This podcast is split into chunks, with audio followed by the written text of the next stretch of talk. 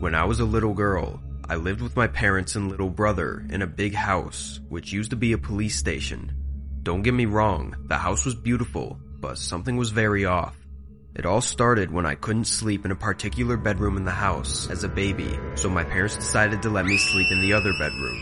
So, my little brother was given the room I couldn't sleep in. When I got older, around five years old, I had terrible nightmares and sleep paralysis. There was this man that kept visiting me during the night. He was always chasing me in my dreams, and I was so scared of him that I would scream and cry and bang on my closet door while I was asleep. In this dream, I was trying to run away from him. This man was also my sleep paralysis demon. He loved it to scare the hell out of me. He would sit on my bed and stare at me with this terrible smile. Whenever I tried to speak, I went mute. Whenever I tried to move, I would freeze. The only thing I could do was cry and pray to God to save me. I kept my parents up every night because I couldn't mm. sleep. One night, my father had enough of it while I tried to show him that he was standing right behind him.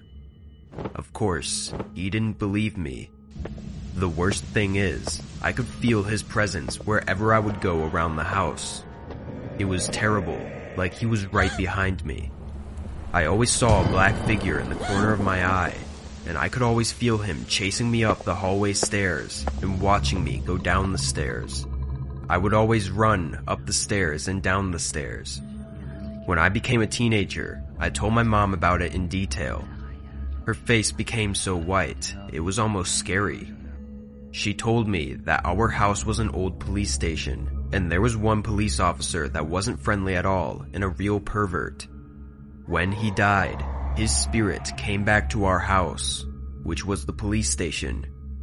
He refused to rest. She told me that his office used to be the room in which I couldn't sleep in as a baby, the room that my little brother was given.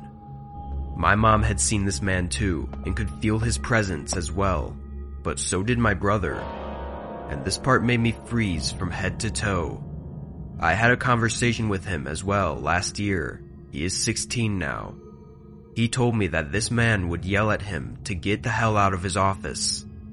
My brother responded to him, No, this is my room now. You are dead. You have to go, sir. Later, they would get along better and even have conversations. I was so shocked. My brother had to live with this terrible man for years in his bedroom. I asked him why he didn't tell anyone about it, because I assumed he was scared to death. Turned out that he didn't dare to tell my parents because he knew they weren't going to believe him. We moved out of this house when my little sister was born, and there are no spirits in the new house as far as I can tell. I am so glad that that nightmare is over, as we had lived there for eight years the first two years in our new house, the man visited my brother to ask and see how he was doing, but he isn't scaring him anymore or anything else. He said he's friendly now, but he hasn't seen him anymore. My brother said he's resting now. When I heard that, I felt like I could breathe again. This man is resting now. He is gone.